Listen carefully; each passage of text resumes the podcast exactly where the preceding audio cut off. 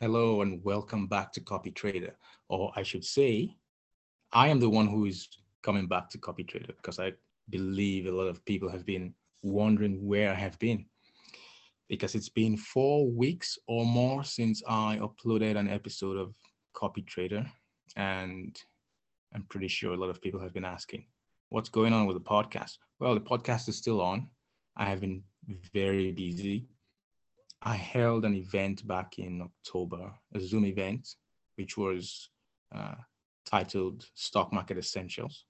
So that event was scheduled for three weekends, but I ended up delivering all the content in two weekends. So two Saturdays of uh, three hour sessions. The sessions were originally planned to be two hours, so if there were two hours, I would have had to spend three weekends. So I spent three hours and finished in two weekends. So that was back in October. So that's what I've been doing. After the event, the event was recorded and there was a lot of, um, uh, there were lots of participants there. Good for them. It was free, by the way.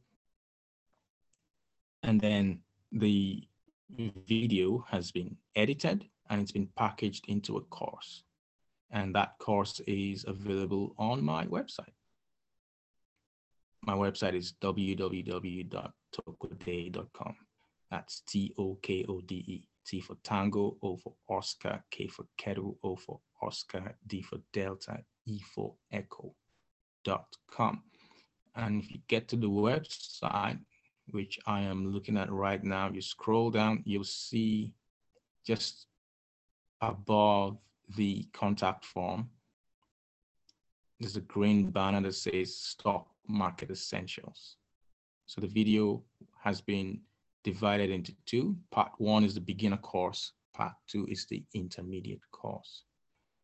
And at the top of the website, if you click on pricing, it takes you to the pricing page and you can see the contents of the course. Part one is the trading and investing basics. This is for absolute beginners, people who are new to trading, don't know anything about trading or investing or the stock market. I start by introducing the concept of the global market. There is a global market. You have the Forex or foreign exchange market, the bond market, commodities market, and of course the stock market. And after introducing that concept, I went on to explain the difference between a trader and an investor. It's very important for a new trader to know what exactly they are doing in the market. Are you trading or investing? Whichever one you are will have a great influence on the on the way or the activities you carry out in the market. It doesn't have any bearing on your performance, but it will inform the actions you will be taking. Then I moved on to macroeconomic analysis. When approaching the market, you want to take a top-down approach. Start from the overall economy. I went through the different economic indicators, what they mean, explain the business cycle, how the business cycle overlaps with the market cycle and what to expect in each of these cycles. Very, very useful information to have. I also gave some uh, resources where they can find information, all in that course. And then finally, for part one, I introduced fundamental analysis. How do you make sense of the financial statements of a company? I went through all of that. I didn't really explain what each of those matrices mean, like uh, price to earnings ratio, um, uh, price to book or book ratio, PE ratio, all of that. I didn't really define them because anybody can easily check up what they mean online. But I introduced the concept and how you view these different ratios for each of the companies you're interested in and how to make sense of them. So that's the part one of the course. It's available on the website. That's just 199. It's not really not really charging for that. It's just to ensure that only those who are interested are purchasing the course or taking part in the course. The second part is where I now introduce technical analysis and price action. I personally, I am mostly a technician. I do use macroeconomic analysis and fundamental analysis, but most of my work is technical. So in the intermediate course, I introduce supply and demand. To the expert eye, you can easily spot where buyers and sellers are on a chart. To the beginner, it's not always very clear. So how do you find an area of underneath demand, that is where buyers are, or an area of overhead supply where sellers are. I explained that and then I went into Dow theory. A lot of the theories you see in technical analysis, they really stem from Dow theory. Dow theory is the fundamental. So I explained it and then moved on to chart patterns, gave them resources where they can find different chart patterns and how to trade them, especially Thomas Bulkowski's websites and his books. And then I went into market breadth, very important. And then I explained confluence, sentiment and divergence. Which sentiment um, surveys should you be using? There are lots of sentiment surveys they are not equally useful. So you need to find the ones that are the most important. And then I explained divergence, and then we ended with relative strength. Very important concepts that a lot of people don't talk about. I didn't really go into indicators, technical indicators, because that's not really what uh, this course was all about. You can easily check online to see how to use any technical indicator. But technical trading is not really about technical indicators.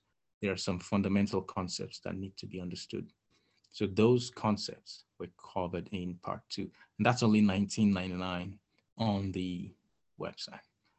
So apart from the course or the Zoom event, which I organized, which is now over, after the Zoom event, you know, I was really, really stressed, uh, not stressed, but exhausted, so I had to take some time off. And after that, I had to redesign the website because I had to add some new content and features to the website. And there is another price or product. What should I call this now? Yeah, it's a service, not a product on the website, on the pricing page. It's the S PX Trend Follower. This is a subscription-based uh, service. This is $199.99 per year. So if you break that down into 12 months, that's about $16 a month, not that expensive. And this is the service I offer to subscribers. It's the service that gives you signals for the S&P 500. Now, these signals are for trend following, not for trading, not for investing. Well, you can use it for position trading, but this is for trend followers, those who are following the trends. And there is a 30 day free trial available. In that trial, depending on how the market moves, you might get some signals, you might not but it gives you an understanding of what it looks like, how to use it. And if you're fortunate, there might be some useful signals during that trial. So there will be long signals, signals to buy, take profit signals, that's when to get out of your position, short signals, when to shut the market at a sell. And these signals will be notified by email. So you get the email notification and then you come to the website to view the signal. So those are the products and services on the website. So that's what I've been doing all this while. I wasn't just slouching away. I was actually very busy. The website is now complete. It looks pretty neat. And you can also find links to the podcast at the bottom of the website. So I'll highly recommend those who are new to the market to take the course or those who want to sign up for the SPX signals uh, service to actually take the course, have an understanding of how the market works and be able to interpret what you see on the chart that will help you with the subscription service. A lot of people have now been copying me after that event, and that's very good. But for today's podcast, let's get into the market. Now, I'm going to start by looking at the global market, not just the US market. And I'm going to use the relative rotation graph for that. This chart on my screen, which the video uh, listeners can see, can't really see this on the podcast, but you can easily access it. It's an RRG chart of the global sectors. What I'm trying to find out here is from a broader point of view that is looking at the global market as a whole, global stock market, which sectors are doing well? And then I want to narrow that down to different regions. And then I will narrow that down to different industries in the US. And then I have, I'm comparing them to the S&P 500 because if you want to beat the S&P 500, you need to buy assets that are outperforming the S&P 500. Now, looking at this RRG chart, it's very clear that there are two sectors in the leading quadrant. And those sectors are, let me just highlight them. The global consumer discretionary sector. That's not surprising. Consumer discretionary has been doing so well, so well, not just globally, but in most stock markets, in the US stock market. The discretionary sector is doing so well. And it's the same on the global stage. So right now it is the farthest to the right. So it has the highest relative strength. It's losing a bit of momentum. Yeah, I can see it's been it's been dropping. Um, it's been dropping a lot. You can see just falling from a very substantial height down to where it is at the moment. So its momentum is almost the same as that of the S&P 500, but it's still above. So that's the best performing sector globally. And it makes sense. There is a slowing. If you look at the chart of stocks like Amazon, um, Shopify, Mercado Libre, um, JD, you'll see that they have all been in a consolidation range for a while. That's the loss of momentum that is reflecting on this chart. The second best performing sector is industrials, which is not surprising because if you've been watching the market recently, you'll notice there was some sort of rotation out of tech. And that rotation also uh, there was a little bit of rotation out of consumer discretionary as well. Now, where did all that capital go? Most of it went into industrials, the airlines. Not just airlines, but all these cyclical stocks. They all got a beat. So it's not just in the US. This is this is what is so useful about this analysis it's happening globally. Industrials have been seeing a lot of capital rotating into them. Consumer discretionary has been the best performer, but it's slowing down momentum. These two sectors are still the best performing sectors. And if you want to check that on the chart, global consumer discretionary is, it has the ticker RXI. RXI. I'm just going to pull up that chart to look at what it looks like. Yeah, this is it. You can see long, very strong trend to the upside. It looks very much like the S&P 500, but it's doing a lot better. Higher highs and higher lows. So it's formed a swing high. That's on the 9th of November. And it's kind of trying to decide what to do at the moment. It hasn't formed a lower low. It's still in the process. So it remains to be seen what what price action is going to do. But this is a very, very bullish chart. Very bullish chart. Clear higher highs and higher lows being formed. And industrials is EXI. EXI looks very much like RXI, but not as strong a trend as RXI. Not that strong. And this is very good. So discretionaries and industrials, two important sectors that are doing well on the global stage. Now let me move on to the different regions, see how they've been performing. I'm trying to view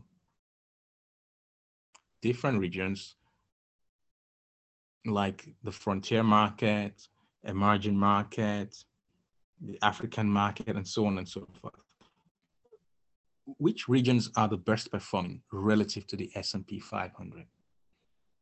I want to determine that using the RRG. So I can see the frontier market is in the leading quadrant. It has the highest momentum. It's way up in the chart. Emerging Asia Pacific is also doing well. That's GMF if you're looking for the ticker. GMF. Frontier market is FM. So um, GMF has the greatest relative strength, but not the highest momentum. Frontier market has the highest momentum, but not the greatest relative strength. There are some other ones that are doing well. Emerging markets Asia. I'm not quite sure which countries are in that basket. And then the BRICS, Brazil, Russia, India, China. A lot of these emerging markets are doing well because they contain a lot of Chinese stocks. It's most, when you see emerging markets, it's mostly China.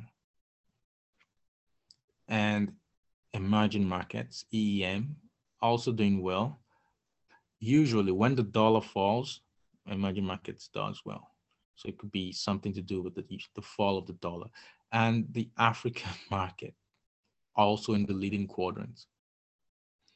Markets that are not doing so well are Southeast Asia, Latin America, ILF not doing too well. EAFE, I believe that is EAFE. Let me check. I think that is Europe. Mm, can't really remember what it is again, but I know it's, I think it's developed world. Nordic region has lost a lot of momentum. Relative strength is great, but has lost a lot of momentum. It's in the weakening quadrant. Europe is the worst performer, VGK. It's in the lagging quadrant. You don't invest in Europe right now. So regionally, frontier markets, countries like Kazakhstan, Qatar, Nigeria, all those kinds of markets, these are the frontier markets. High momentum. Something is up with that market. Let's take a look at the chart. FM. Right, this is the frontier market. It's been in this steady uptrend since the low in March. It's been going up and up and up and up. And then it got to a point in September, it began to consolidate. And then on the 5th of October, it broke out of that consolidation. And here it goes. Goes up, pulls back, down to retest that level at 25, and it bounced up again, forming a higher high. Right now, it looks like it's forming a very small flag. So that's frontier market, doing very well.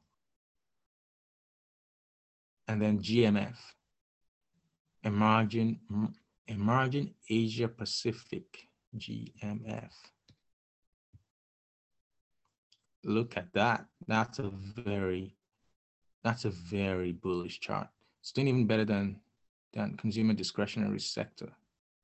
And that looks like, if I switch to the weekly, that's an all-time high. Yes, an all-time high. So that's a very good area to invest in. Emerging Asia Pacific. Asia Pacific, I'm, I'm thinking that sounds like the Far East, but I'm not so sure about that. Low, sorry, higher lows and higher highs formed an all-time high 9th of November. Very positive chart. Now moving on to, let me drag this to the right. Oh, I can't move it.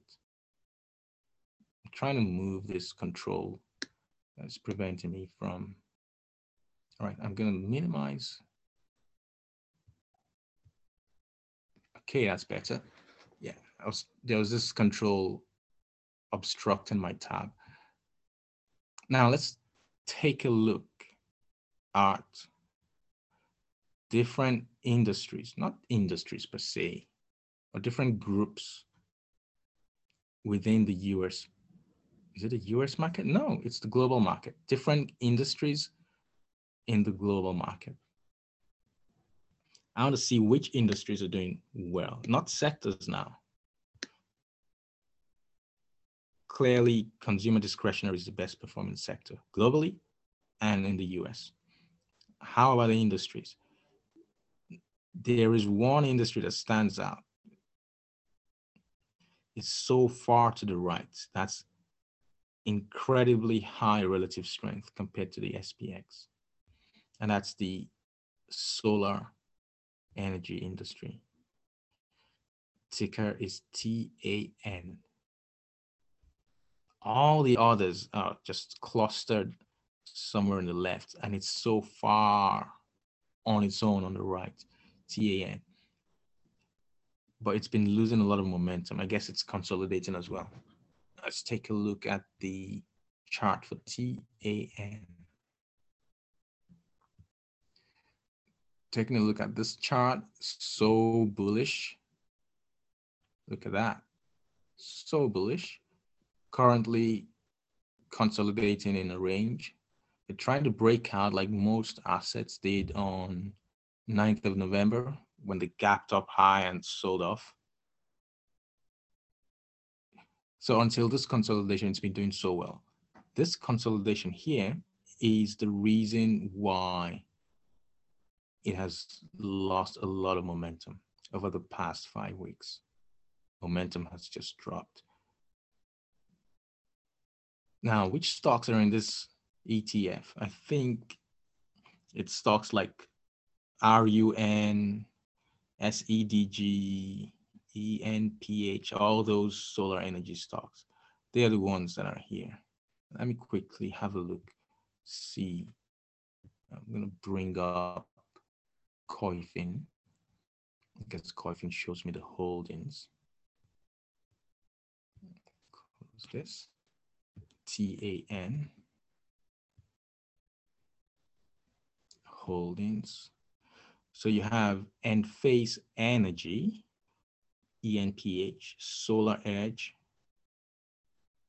SEDG, Xinyi Solar Holdings, that's in China, Hong Kong, First Solar, Jinko Solar, Sunrun, Daqo New Energy, Sun Power, Canadian Solar.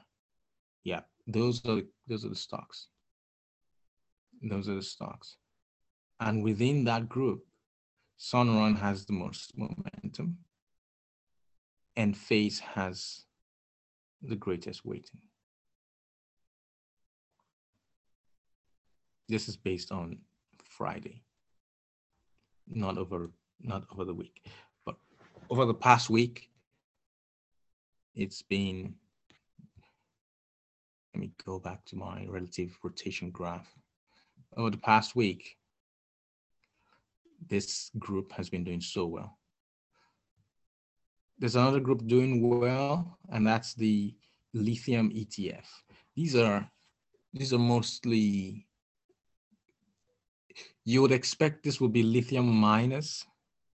I think there are some miners here, but there are also some consumer discretionary stocks in here, like I believe Tesla is one of the groups, one of the stocks in LIT because they use lithium batteries.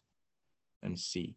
So that's the miner, Alber, Albemarle Corp, ALB. And you have Panasonic, that's in Japan.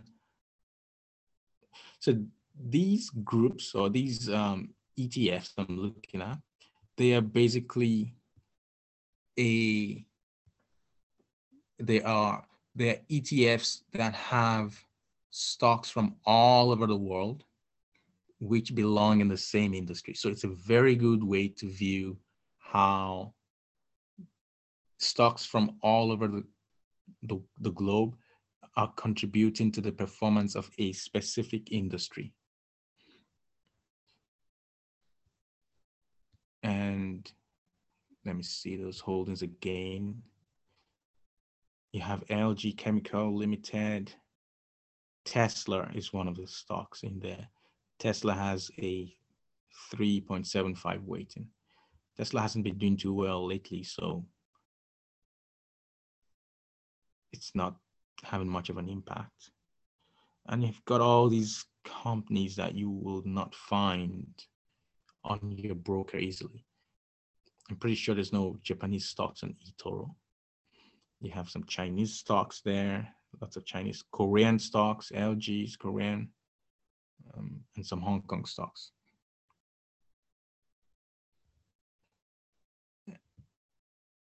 So TAN, solar energy, doing very well, currently consolidating, but this consolidation will not last forever. So once the market breaks out, it, it, this consolidation we're seeing in the market can be seen across the globe, across sectors, across industries. There are very few stocks that are breaking out at the moment. Stocks are advancing, as I'm going to show when I get to market breadth. They're advancing, but they're not breaking out. And the reason they're advancing is there is a rotation out of these high performers into the poor performers. That's why a lot of stocks are advancing, but the index or the market as a whole is not really going anywhere. The next best performer is FAN. That's the global wind energy sector. It's doing so well. That's it right there, FAN. Let me see what the chart looks like, FAN. Beautiful chart. Look at that, higher highs and higher lows. Consolidation here, breaks out, consolidates, breaks out, pulls back, retests the support at 17 and breaks out, I think two weeks ago. Now it's it's pausing a little bit, losing some momentum. That's why that's why it's looking flat here but it's heading in the northeast direction, which is good. TAN is falling to the southeast, which is, well, not too bad. What you don't want to see is for the stock or the asset to be heading in the southwest direction. So lithium is heading in the right direction. Sorry, LIT, not lithium. So TAN, LIT, FAN. Fantastic groups to watch those are the groups to watch. GDX, gold miners, heading in the wrong direction. From the weakening quadrant, it's heading into the lagging quadrant. Gold has a lot of people expect gold to do well, but it hasn't been doing well. Now, as a technician, the reason is not important. It's what's happening that is important. So that's the top-down approach from a global perspective down to regional perspective down to global industries. Now I want to take a look at price action. Let's start with Bitcoin. Bitcoin, everybody's been talking about Bitcoin and for good reason. Bitcoin has, Bitcoin was in a range. A lot of people don't seem to realize that. Here's the log chart of Bitcoin. You can see there's a range there from three, no, is that, yeah, that's 3,100 at the lower level to 20,000 at the upper level. That's the range that's been in. And if you look closely, you'll see that price just broke above 13,000, which was the prior high back in June 2019. I think it touched 14,000 at some point. Yeah, 14,000, not 13. 14,140. So price has been stuck in that range. 20,000 is the all-time high. The bottom of the range is somewhere around 3,100. And recently, in October, price broke out of this small range here. And the chart looks very bullish, very bullish. So what I have here is I have an uptrend going up and then it pulls back, goes up, gets to resistance, pulls back to form a higher low, and now it's going up. So this is, let's say, going back all the way to 2015. That's, let's take that as the low. It forms a high in 2018, no, 2017 really, December 2017. And then forms a higher low somewhere in November 2018, and then forms a lower high, which started the range. That lower high was in July 2019, but it formed a higher low in March this year. And now it has taken out the lower high it formed in July 2019. So if I take the chart to begin from 2018, that's from here. So what I can see here is I have a low, I have a high, I have a lower high, a lower low rather, and now a, a higher high has been formed. I hope I said that correctly. A low in December 2018, a high, swing high in June 2019, a higher low in March, and now we have formed a higher high. Now, how high is this going to go before it pulls back? That's what we're waiting to see. We're not that far off from 20,000. Perhaps we can take 20,000 out. If we take 20,000 out, that shows there's a lot of momentum. So if 20,000 is taken out, it's probably going to pull back to this level that level is 14,000. That's the level I'm going to be watching. If price breaks above 20,000, if, big if, big if. Now, this is a pretty long-term view. I'm not looking at small, short-term price fluctuations. No.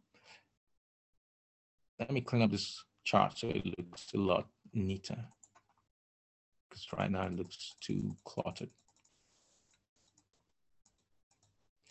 All right, if, if I take, if I ignore this 2017 bull run to the all-time high, ignore all of that, start from that low in December 2018.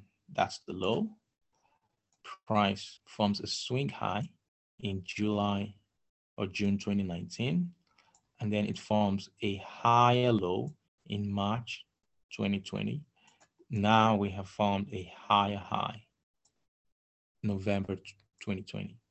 If this higher high continues and it takes out 20,000, my pullback target will be 14,000, this spot here.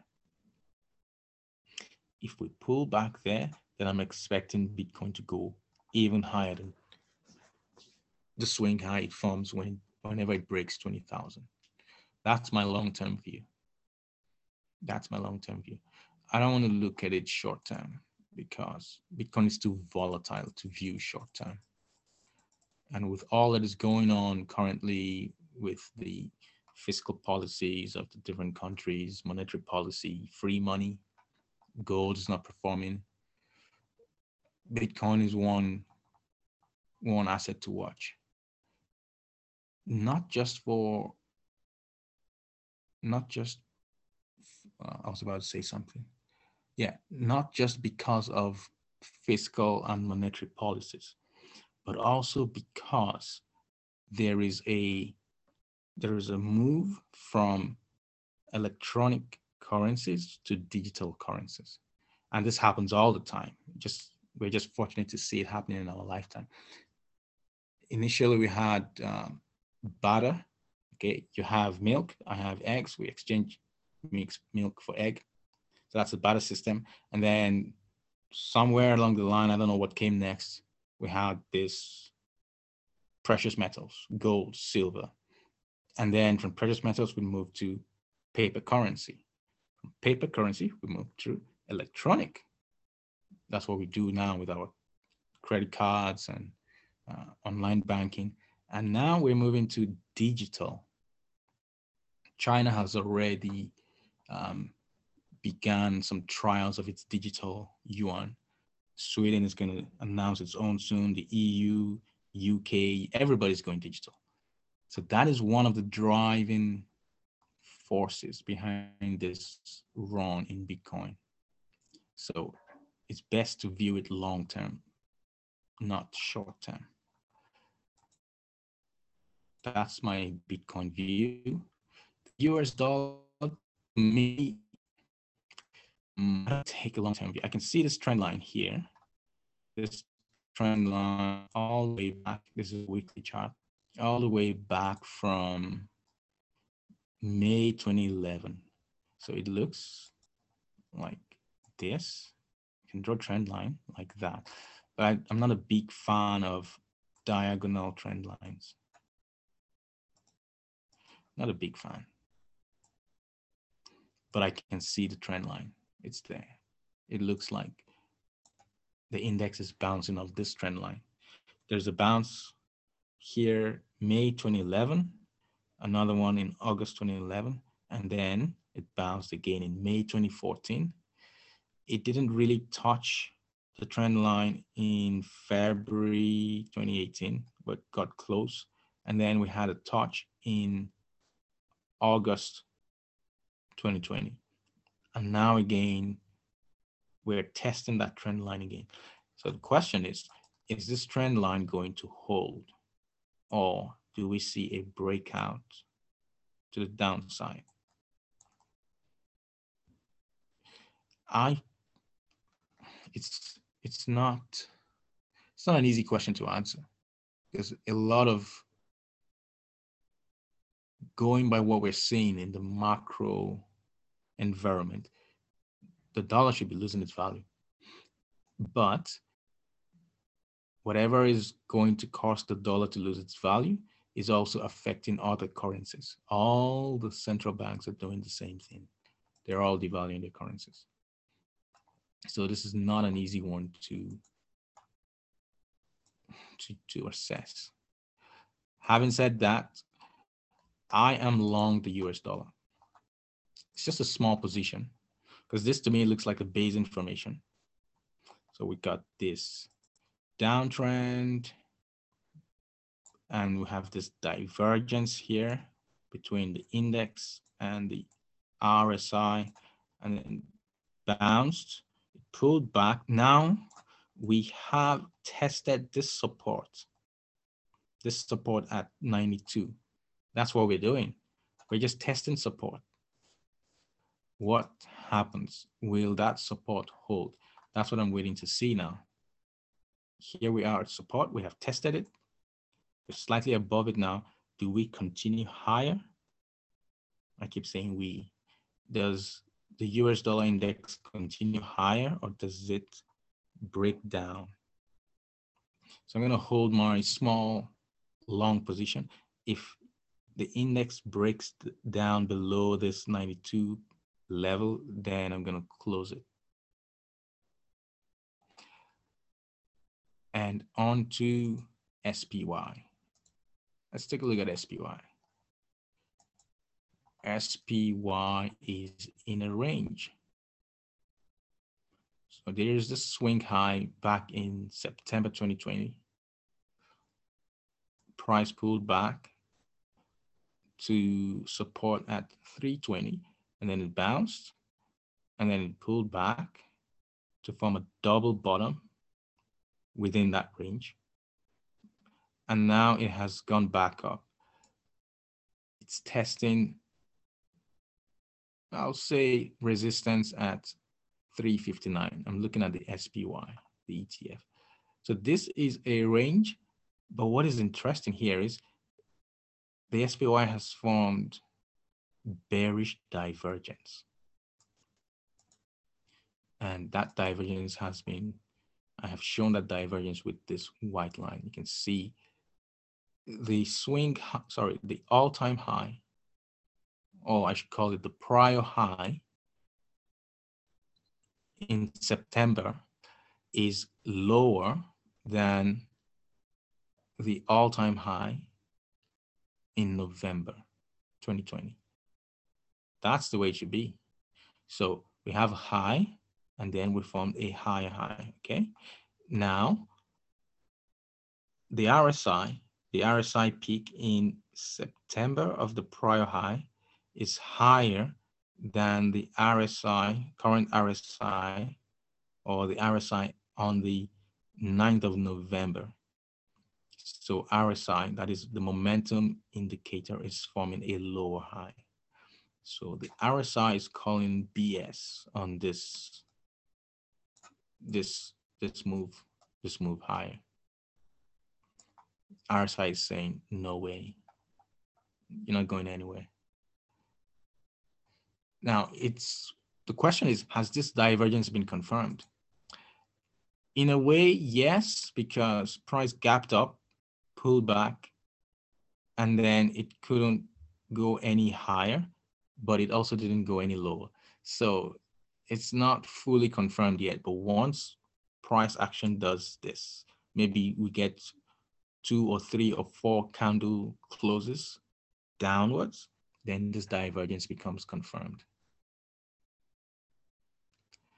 So I'm not so gung-ho bullish on the SPY right now.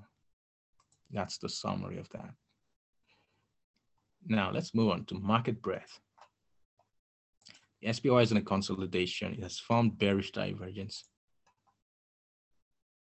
time to assess the level of participation in the move. Now, this is where it gets tricky. This is the SPY, and this is the New York Stock Exchange. And from what I'm seeing here, there seems to be an advance taking place. It's not flat, it's not trending downwards, it's not really trending up, it's trending upwards slightly. So the resultant direction is upwards. That's for New York Stock Exchange. Stocks are advancing. How about the NASDAQ? Well, this is slightly down. Let me use a different tool so I can draw a straight line. Okay, let's use this. Yeah, this is better. So NASDAQ, the NASDAQ exchange, stocks are, well, they're currently advancing short term. We're using Dow theory, it's trending downwards.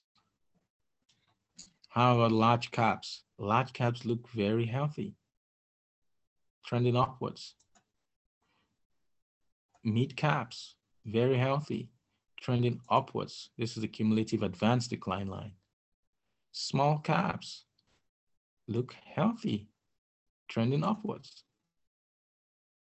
So despite what is taking place on the chart, that is price action, cumulative advanced decline looks like it's showing a lot of participation, both in large caps, mid caps, and small caps. That I find very interesting. All right, I'm going to move on to percentage of stocks above the moving averages. Start, starting with 200 day moving average. There is, this is really interesting to watch. The percentage of stocks above the 200 day moving average right now is greater than the percentage at the February peak. That's back in February this, this year. Or let's not use February. Let's use yeah, yeah, January. Yeah, there were more stocks above the 200-day moving average in January than February. And we have more now than in January. 78% of New York Stock Exchange stocks are above their 200-day moving average. In the NASDAQ, that's 66. When you break it down to the groups, the percentages are even higher. Large caps, 85% of stocks are above their 200-day moving average. This is about the same percentage as we had back in January before the stock market sell-off. In mid caps, 84%, higher than the percentage in January. Small caps, 74%. That shows that the market might be in a range. Well, it's not really the market, that's the SPY, and that's large caps. But there's a lot of stocks advancing, not only advancing, they're taking out their 200 day moving averages. And that's pretty good. That's pretty good. How about new highs and new lows? 56 new highs in the New York Stock Exchange. That's at Friday. 98 in NASDAQ even though NASDAQ is not doing well because of a rotation of capital out of tech stocks.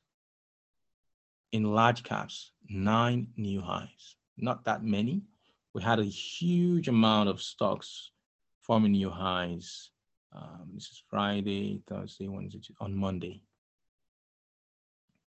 Mid caps, six. Small caps, 13.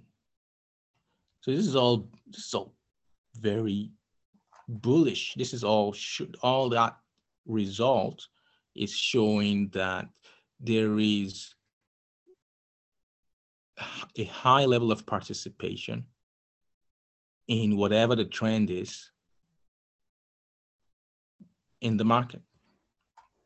Now, what how should I view the market as a whole? I'm going to look at the Wilshire 5000 the completion index, because SPY is just large caps. Let's take a look at Wilshire 5000. It is a very, very positive trend. This is the Wilshire 5000 or 40, 4500. It's a clear uptrend, higher highs and higher lows. So the even though the SPY is in a range, the market as a whole is advancing. That's why the Wilshire 5000 is very important. SPY gives a very uh, narrow view of the market. But there is a warning sign to be aware of here. This is the Wilshire 5000, higher highs. So this line is trending upwards. If I look at the RSI, the peak in, in September is higher than the peak in November. there is divergence. If you love chart patterns, this is a rising wedge. You have two upward sloping trend lines and they are converging. Now, price action has formed one, two, three, four, five touches already. This is a high quality pattern. So it's expected that price, this is the Wilshire 5000 I'm looking at, will make its way down to this bottom trend line and most likely break out to the downside. If you want to know the um, the performance of this pattern, you'll have to check the Encyclopedia of Chart Patterns. So that's a brief review of the market, the past week and the coming week. This is a great point to stop and I will see you all next week.